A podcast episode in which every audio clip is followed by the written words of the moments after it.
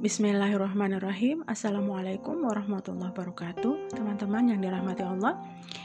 Masih berjumpa kembali bersama saya Rahmiani dan masih bersama program kita ngobrol perkara ideologis.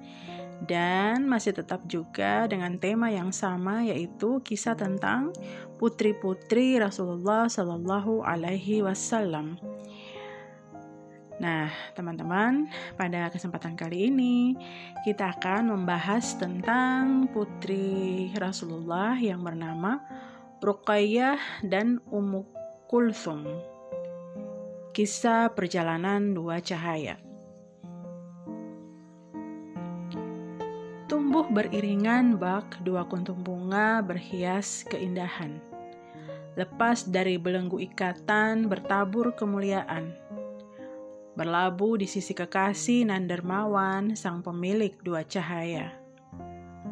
Lahir dua orang putri dari rahim ibunya Khadijah bintu Khuwailid bin Asad bin Abdul Uzzah radhiyallahu an menyandang nama Ruqayyah dan Ummu Kulthum radhiyallahu anhuma di bawah ketenangan naungan seorang ayah yang mulia Muhammad bin Abdillah bin Abdul Muttalib sallallahu alaihi wasallam. Sebelum datang masa sang ayah diangkat sebagai nabi Allah, Ruqayyah disunting oleh seorang pemuda bernama Utbah putra Abu Lahab bin Abdul Muttalib. Sementara Ummu Kulthum menikah dengan saudara Utbah bernama Utaibah bin Abi Lahab. Namun, pernikahan itu tak berjalan lama. Berawal dengan diangkatnya Muhammad Sallallahu Alaihi Wasallam sebagai nabi, menyusul kemudian turun surat Al-Lahab yang berisi cercaan terhadap Abu Lahab. Maka Abu Lahab dan istrinya Ummu Jamil menjadi berang.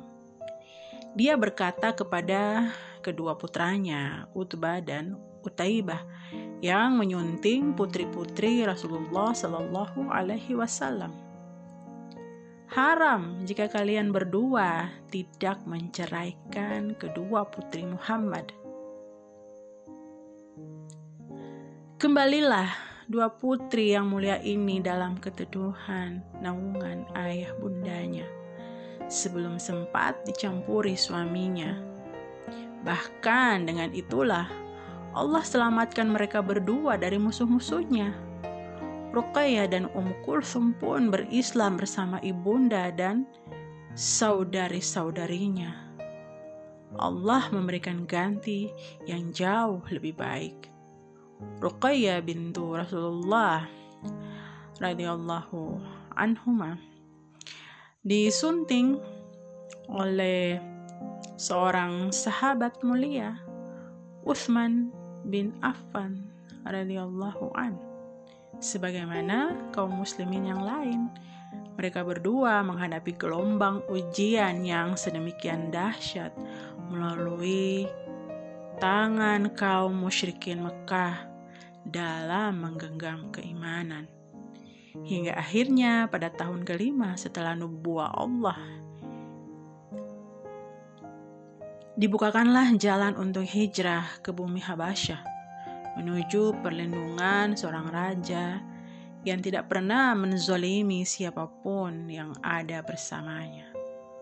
Utsman bin Affan radhiyallahu an membawa istrinya di atas keledai meninggalkan Mekah bersama sepuluh orang sahabat yang lainnya berjalan kaki menuju pantai.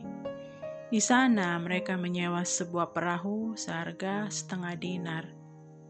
Di bumi Habasya, Ruqayyah radhiyallahu anhuma melahirkan seorang putra yang bernama Abdullah. Akan tetapi putra Utsman ini tidak berusia panjang.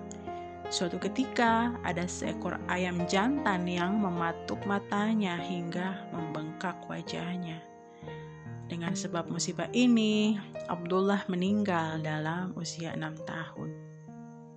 Perjalanan mereka belum berakhir.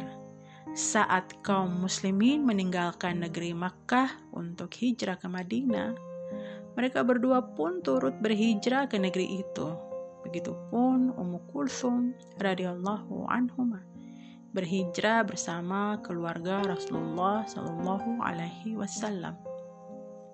Selang berapa lama mereka tinggal di Madinah bergema seruan perang Badar. Para sahabat bersiap untuk menghadapi musuh-musuh Allah. Namun bersamaan dengan itu, Ruqayyah bintu Rasulullah diserang sakit. Rasulullah Shallallahu Alaihi Wasallam pun memerintahkan Utsman bin Affan radhiyallahu an untuk tetap tinggal menemani istrinya. Ternyata itulah pertemuan mereka yang terakhir.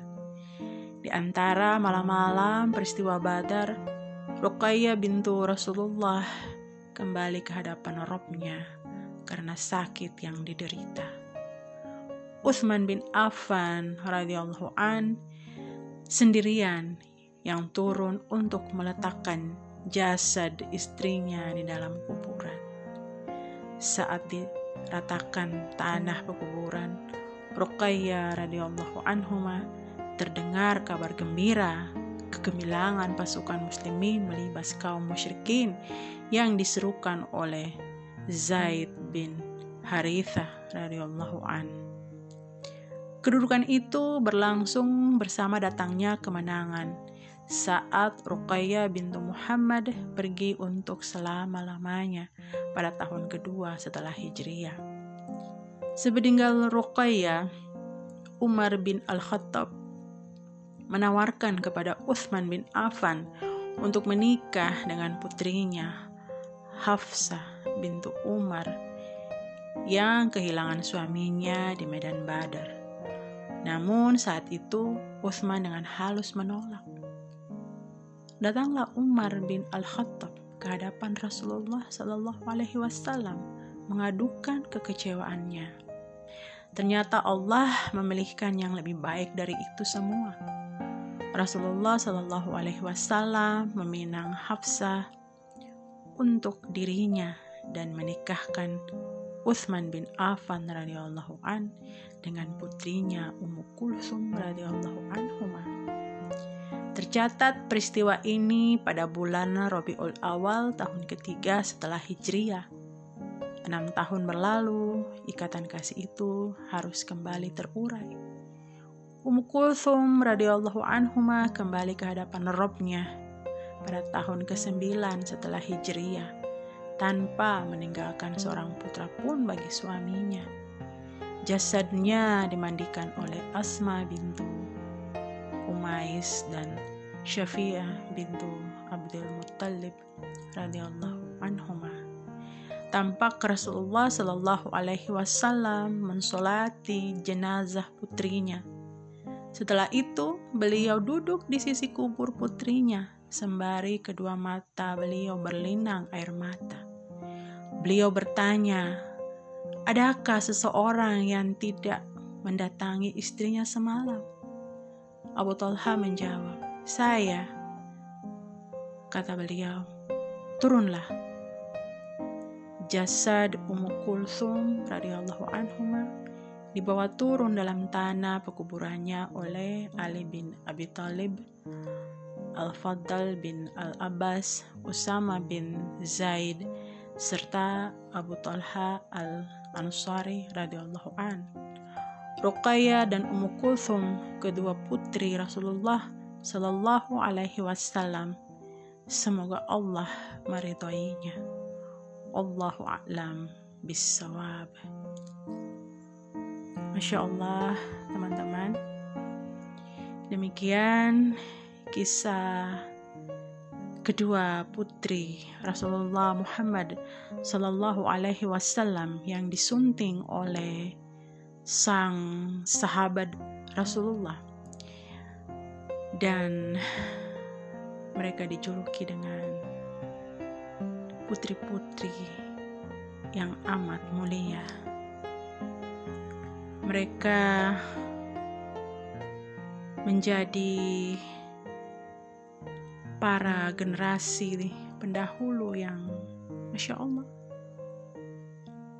Semoga perjalanan kisah dua cahaya ini menjadikan kita semakin lebih lagi mengenali keluarga Rasulullah, terlebih khusus putri-putri Rasulullah Muhammad Sallallahu Alaihi Wasallam, sehingga dari mereka kita dapat memetik hikmah, memetik pelajaran yang berharga untuk dijadikan bekal perjalanan kita dalam mengarungi kehidupan ini. Dengan demikian, saya cukupkan dulu podcast kita pada kesempatan malam hari ini. Insya Allah kita akan jumpa lagi dalam kesempatan yang akan datang. Demikian, billahi taufik wal hidayah. Wassalamualaikum warahmatullahi wabarakatuh.